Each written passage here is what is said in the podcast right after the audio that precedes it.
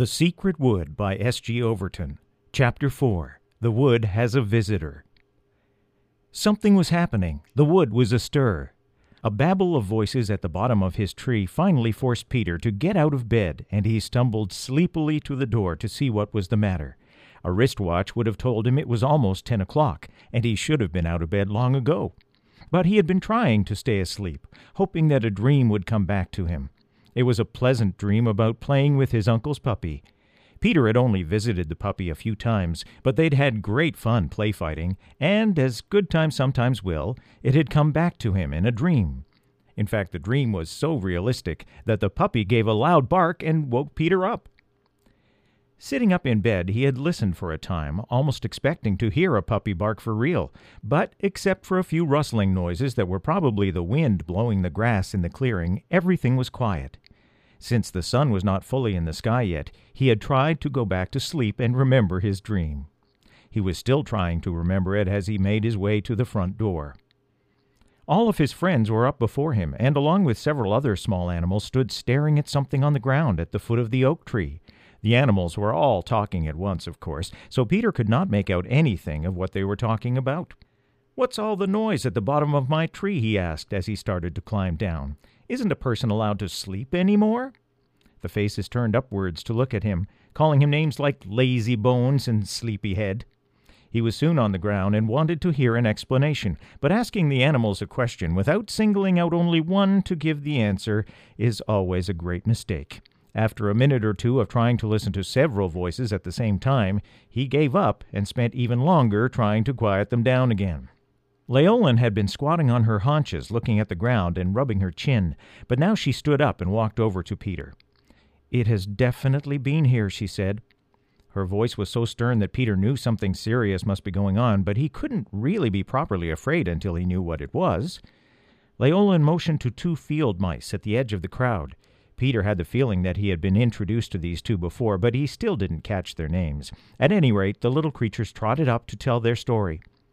It was early this morning, said the one mouse. Just as the sun was rising, said the other. Well, the sun was really up, corrected the first. Yes, agreed the second. But there were clouds in the way, so it wasn't very light yet. They chattered over this point for a moment before continuing. We were gathering up sunflower seeds, said the first mouse. I was collecting pine cones, added the second. Yes, but you should have been gathering seeds, said the first. We agreed to get the pine cones tomorrow. But it might rain tonight, argued the second, and they jabbered on again. Leolin whispered to Peter that the mice always talk this way, and I am afraid that it is quite true, so I will try to leave out as many of the interruptions as possible and only tell you the important parts. They had been going about their business, whatever it was, bothering no one, when suddenly a ginormous animal. You mean gigantic, said Leolin. Or enormous, suggested Peter. No, ginormous, said the mice, stretching their arms to show that neither of those other words were big enough. When a ginormous animal had jumped out of the bushes and begun chasing them. It had made a terrible noise and ran horribly fast, but they had somehow managed to reach a hollow log and lay inside it, panting, while the huge creature stuck its great black nose in at one end and then the other, trying to get at them. It wanted us for breakfast, squeaked one mouse and both of us wouldn't have made more than a mouthful for it, chirped the other. The mice shivered with fright just remembering their narrow escape. This had all taken place not far from the clearing, about halfway to Leolin's house, so that when the monster had finally become tired of waiting for them to come out and had gone away, and had been gone for quite some time, the mice dared to leave the shelter of the log and ran to the elf to tell the news. For the first time, Peter noticed that Leolin had a stout stick with her, and the animals kept looking nervously around the clearing, as if expecting something to jump out and attack them at any moment. We went back to the hollow log, said Leolin, and found the creature's paw prints. I had to follow them backward because in the other direction they disappeared among the fallen leaves. They end at the foot of your tree, or begin, I should say. No other tracks coming or going. You mean it just appeared here? asked Peter, his mouth starting to open wide. The elf nodded. They both knew what that meant. Some fierce animal had come through the magic doorway from the other worlds, just as Peter and Leolin had done, and was now wandering loose in the wood, looking for something or someone to eat. There are animals in our world that would fairly make Peter faint from fright if he were to meet them outside a cage, and Leolin knew several in her own world just as dangerous. but an even worse possibility occurred to both of them. The magic doorway connected the wood with Peter's home and the land of Leolin's family, yet there was every reason to expect that it led to others as well. That morning's monster need not be familiar to anyone. It might have come from a completely alien world, and it was possible, only too possible as they began to think of it, that the creature was something more deadly than anything out of their worst nightmares. The color drained out of their faces as this thought came to the boy and the elf at the same time. But it was no good standing around waiting for trouble. They could only hope to find some means of protecting themselves if they used every second and all of their brain power making a plan. For the moment, Peter decided to have a look at the paw prints. They were somewhat smeared, so it was difficult to tell what their true size should be, but Peter thought from clearer parts here and there that they looked rather like a dog's, except when he tried to describe what a dog looked like to the others, the mice interrupted loudly and said, No, it was much bigger than that. So Peter had nothing more to say. He was too busy trying to think. The wood folk were all sure of one thing a plan was needed. It is only too bad that they couldn't have been more sure about what plan to use. Most of them agreed that they should lure the monster to a chosen place and somehow trap it. They could try digging a deep pit or making some kind of strong snare. No one could know which was best until they had seen what kind of animal the monster really was. But the greatest problem with that plan was that if a trap is to work, it has to have some kind of bait with which to lure the creature in. And no one felt like volunteering for the job. Then Harriet spoke up. Perhaps I'm wrong, she said, but isn't there the slightest chance that the animal has just gone away? I mean, gone somewhere else to look for food? If it kept right on from the hollow log in a straight line, it could be a long way from here by now. And if we build a trap, whatever we use for bait, she shuddered, that might just bring it back here when it would otherwise have stayed away. We can't be sure that whatever trap we make would hold the creature. We might only make it angrier than it is already, and then there might be no escaping it. She sounded very frightened by the time she had finished, and she was not alone. The rest of the animals became dreadfully gloomy. But Leolin said, You are right, Harriet. First, we should try to protect ourselves from it, build a safe place somewhere if we have to, but then we must still try to trap it. If we don't, we will never again be able to walk our woods without fear. This was a terrible thought, yet they knew the elf was right. Even making a safe shelter that would protect all of them would be very difficult, and traveling might be out of the question. It was a thorny problem. What would you do? Harriet quickly remembered that the monster had not been able to get at the mice in the hollow log, so she suggested that if everyone got into houses with small doorways like tunnels or hollow logs, in fact, something like her own rabbit hole was what she had in mind, they would be safe unless the animal knew how to dig. Unfortunately, many of the wood dwellers, especially Peter and Leolin, were too large for a rabbit tunnel, and a hole big enough for them just might be big enough for the monster, too, although the mice insisted that it was much bigger than that. Webster naturally thought that everyone should find a pond, or perhaps travel to the big lake that was usually seen far to the east. Maybe the creature could not swim, and so they would be safe on islands, or simply floating from place to place, in case the monster could fly or build boats. Or what would be best of all would be for them to bury themselves down in the muck at the bottom of a pond, for then the monster would never even know they were there. Well, it was quite a good plan for a frog, but for absolutely no one else. It goes without saying that if any of the rest tried to stay for long at the bottom of a pond, they would never come up again. As for swimming forever or living on islands, that didn't appeal to anyone. This was just as well, since, though they didn't know it, the monster could swim, and quite well, too. Fowler had a duck's natural fondness for water, but when it became clear that the others did not, he brought up a plan of his own, which was seconded by Jackson Crow. Yes, I thought you might be able to guess what the two birds would suggest, and you are quite right. They were all for flying. They were pretty sure that nothing so ginormous as the monster would be able to fly, so in the air everyone would be safe.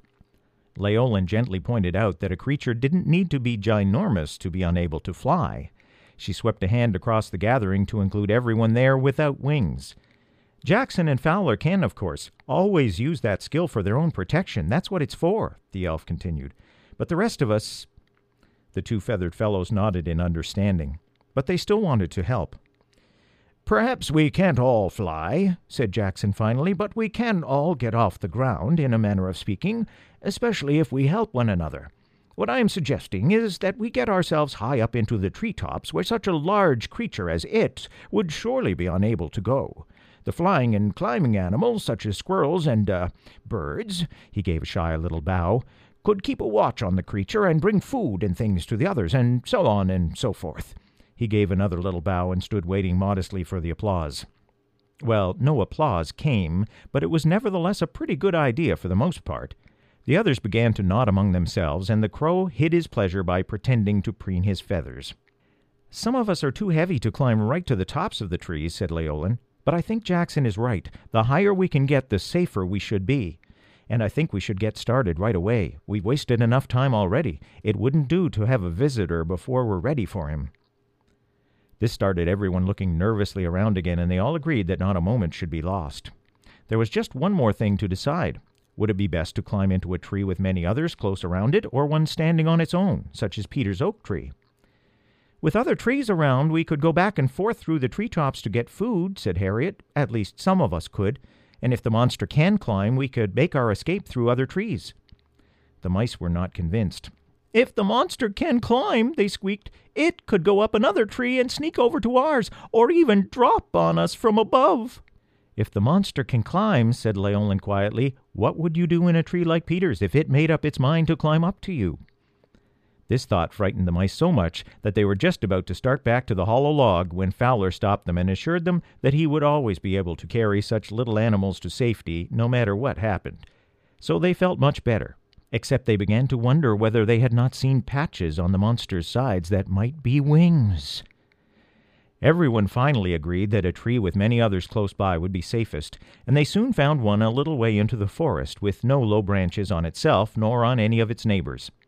With a great deal of lifting, hoisting, pushing, pulling, huffing, and puffing, Peter and Leolin got everyone into some branches that were a fair distance from the ground. When all were safely settled, the boy and the elf ran back to the tree house in the clearing to get food and a few cushions, for tree branches are not soft to sit on. Their return was made without any trouble. The monster had not reappeared. Well, there isn't much to say about the time they all spent among the branches because nothing happened. Do you have something else to do while we're waiting? No? All right, then, we can continue. They ate and they sat. They searched the trees and the forest floor very carefully with their eyes. They tested some of the escape routes to make sure they would be able to get to other trees in a hurry if need be. And they sat some more. The hours passed. By mid afternoon, everyone was tired and very sore, despite the cushions, and to tell you the truth, they had begun to take it out on each other. Arguments broke out over silly little things until finally Leolin realized that something would have to be done. I can't wait here any longer, she said. I'm going to go down and look for it. The mice gasped and tried to hide under each other, terrified merely at the thought of doing such a thing. She'll be killed, they squeaked, just killed, and then the monster will come for us. They trembled until the leaves all along the branch rustled. Leolin tried to calm them. You won't be in any more danger than you are right now, but we can't do this day after day forever. Sooner or later, someone has to do something. If it's either the monster or us, I say let's get it over with. Of course, most of you animals are too small to even try fighting such a thing, so you should stay here. The mice breathed a sigh of relief. But I won't go on living in a cage until there's no other way out. It was a very fine thing to say, and a still finer thing to do, and everyone was moved. They all began to feel that they should go too and help fight the monster, but at heart they knew they couldn't. They were not large animals nor strong, and the only defenses nature had given them were keen senses and good speed. For mice, frogs, and rabbits were never meant to fight, only to run away and hide. Everyone understood this, and no one blamed them, but Webster and Harriet felt ashamed none the less. Peter's voice broke the gloomy silence that had come over them all. I'm going too. Leolin will need help, and it's up to us larger people to defend the smaller ones. Leolin smiled, glad to have the company, and the two of them began the climb downward. Suddenly Fowler was beside them, making funny coughing noises, as if he had something to say. What is it, Fowler? asked Leolin in a soft voice. Er, um, well, um, the duck fidgeted, stepping from foot to foot. Well, I'm no fighter, only a duck. No good at tooth and nail, don't have any. But, uh, He paused, looking downward and giving his wings a little shake. Well, uh, I'm coming too. No help in a fight, maybe, but I've got eyes, can see as well as the next fellow. I could scout around for you, look for danger from the air, if you want me. This amounted to a long speech for Fowler, who was a duck of few words. The other stood silent while he balanced on the branch, looking frightened, but proud that he was doing the right thing.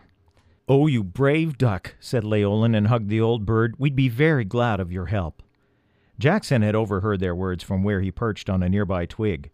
If a duck can do it, so can a crow, he said simply, in as calm a voice as he could muster. Then he hopped quickly down to the ground so that no one could see his feathers trembling. The hunting party set out. They walked slowly and went as quietly as they could. None of them felt like talking, anyway. They were very solemn and silent, and it seemed as if the very air weighed them down. The only sensible place to start their search was at the hollow log, for that was the only place the creature had been seen. As Leolin had said, the tracks in the direction away from Peter's clearing disappeared among the leaves, but since there was no other path to follow, they went that way anyway, hoping that the marks would appear again where the leaf cover might be thinner. They traveled in more or less a straight line, curving only around the largest bushes, and after several long minutes they came upon a strip of soft brown soil, nearly bare of leaves. Sure enough, the ground was dented with the prints of the creature. They were on its trail once more. The boy and the elf carried heavy sticks, which they now gripped even tighter. All four heads spent most of the time turning from side to side and looking quickly behind. They jumped at every noise, and the birds walked with their wings slightly out from their sides, ready to take to the air in an instant. The tangled underbrush made Fowler especially nervous, for ducks like to have room to run before they can take off. They had been walking for some time when Jackson spoke. His first try was only a dry croak, and he had to clear his throat nervously to get his voice. It seems that Fowler and I have forgotten what we came along for, he said quietly. We were supposed to scout ahead. Well, no one had really forgotten, but the birds could not easily bring themselves to leave their larger friends, and Peter and Leolin knew it wouldn't be kind to rush them. The elf pointed out that they should actually be much safer in the air. Fowler nodded and agreed that it was time for them to be going, and so with a flurry of wings they were off. The two birds would have been no protection against a monster, but they were at least friends at hand, and Peter was sad to see them go. Without them, the whole business seemed more serious than ever. The two walkers went on in silence. The day wore on. The birds reported back from time to time, but there was no sign of the monster itself, only marks on the ground, bent bushes, and broken twigs. It seemed that if the creature were ever going to appear, it wasn't in any hurry. The good side of this was that the hunters slowly began to lose some of their nervousness. They were still afraid, and as cautious as ever, but their minds were clear, and that is always a good thing when danger is at hand. They had time to think and to plan. Everywhere they went, they kept watch for trees that would protect them if they were attacked and they took special note of any places that would suit the building of traps. They moved even more slowly now, keeping a careful eye out for any changes in the tracks and likely spots to be ambushed. Under the leaves, it was beginning to get darker. Supper time was drawing near, so the sun was on its way home after a hard day's work. The searchers had just about made up their minds to make their way back to the safe tree when Fowler came winging through the branches. Once again he reported that the monster had not been seen. Jackson was still a little way ahead, checking out a last clump of trees. Suddenly they heard a cry. The forest ahead of them seemed to explode with noise. Jackson! cried three voices together, and they plunged into the brush at full speed. As they broke through some branches, the crow flapped up to them, looking very ragged and badly scared. I've seen it! I've seen it! It almost got me! He could hardly speak, but just kept pointing to the bushes. Leolin tried to calm the frightened fellow, walking him over to a log to sit down. Jackson was breathing hard and kept on croaking, It's huge! It's huge! He couldn't bring himself to stay still, but kept nervously twitching his wings half open and snapping his eyes quickly from bush to bush as if expecting the creature to appear at any moment. Peter's face went very grim. The monster had to be stopped. Nothing was going to keep scaring his friends like that, not if he could help it. Forgetting their plan to stick together, he left Jackson with Leolin while he and Fowler set off into the trees. The showdown had come. Peter was so angry that he sped through the brush, and Fowler couldn't keep up. They quickly became separated, and Peter didn't realize his mistake until he heard a startled quack and a flurry of feathers from behind him. He'd left Fowler alone. He clenched his teeth. This was the final straw. Fowler! he screamed. I'm coming, Fowler! And he charged like a mad bull elephant, not even noticing the branches that whipped his face. As he broke into the clear, a cloud of dust flew into his eyes. In the middle of it was the old duck, struggling with all his strength against a tawny colored animal, twice his size, that had him by the wing. Peter saw red. Forgetting his stick, he leaped at the creature, knocking it off Fowler, and squeezing with all his might, they tumbled together through the snapping branches. Peter kicked furiously, rolled to get on top. In a flash, his hands were at the creature's throat, and he stopped. A long, grinning face with bright brown eyes and a huge red tongue was looking up at him. He could almost have wept for joy. Gypsy! he cried. It was his uncle's puppy. A wave of relief swept through Peter, and he rolled off onto the ground, beginning to laugh from the release of his anger and fear for his friend. He looked quickly around and finally spotted Fowler hiding in a nearby bush, still looking terrified but unwilling to leave Peter alone with the monster. His heart swelled with pride for the brave duck, and between gasps of air to get his breath back, he did his best to explain that the danger was over. As you can imagine, Fowler wasn't easily convinced. A great many more explanations were needed when they returned with the others. For a few moments the forest sounded a bit like a zoo on fire as the animals in the tree saw Gypsy coming through the forest before their friends came into view. She could not be kept from running on ahead. And I am afraid it took quite a while for the wood animals to truly feel comfortable with the puppy. Indeed, the mice never got used to her at all. Once Peter had explained to her that things were very different in the wood, she apologized many times to everyone she met for days and days afterward. It was difficult for the animals to understand that the ferocious behavior that had scared them so badly had only been the puppy's idea of play. Yet eventually they accepted that she had meant no harm, and things began to settle down. Gypsy was so excited about the change in her life that she could hardly walk, her tail was swinging back and forth so hard, and every few steps she took a leap into the air for sheer joy. She always had been an energetic puppy. She was absolutely delighted at being able to talk, for though all animals have languages of their own, even in our world, they can't usually understand the speech of others. And thrilled that her friend Peter was in this strange place too. In the end, the day that had begun with so much fear and worry finished with high spirits and great fun. They laughed and danced and sang and talked far into the night, and it was decided that Gypsy would go to live with Peter. Not in his tree house, for dogs cannot climb trees, even in the wood, so they aren't comfortable in them. But the soft grass of the clearing would suit her fine. When the rest had finally made their way home to bed, Peter squatted beside Gypsy as she lay in the grass between two roots and scratched her behind the ears. Then he climbed up the rope ladder to his little house. As he stepped into the doorway, he stopped, and looking down at the small brown pile of fur, he smiled and said, You know what, Gypsy? What? she said. You are a monster. Gypsy gave a contented puppy smile and snuggled down for the night.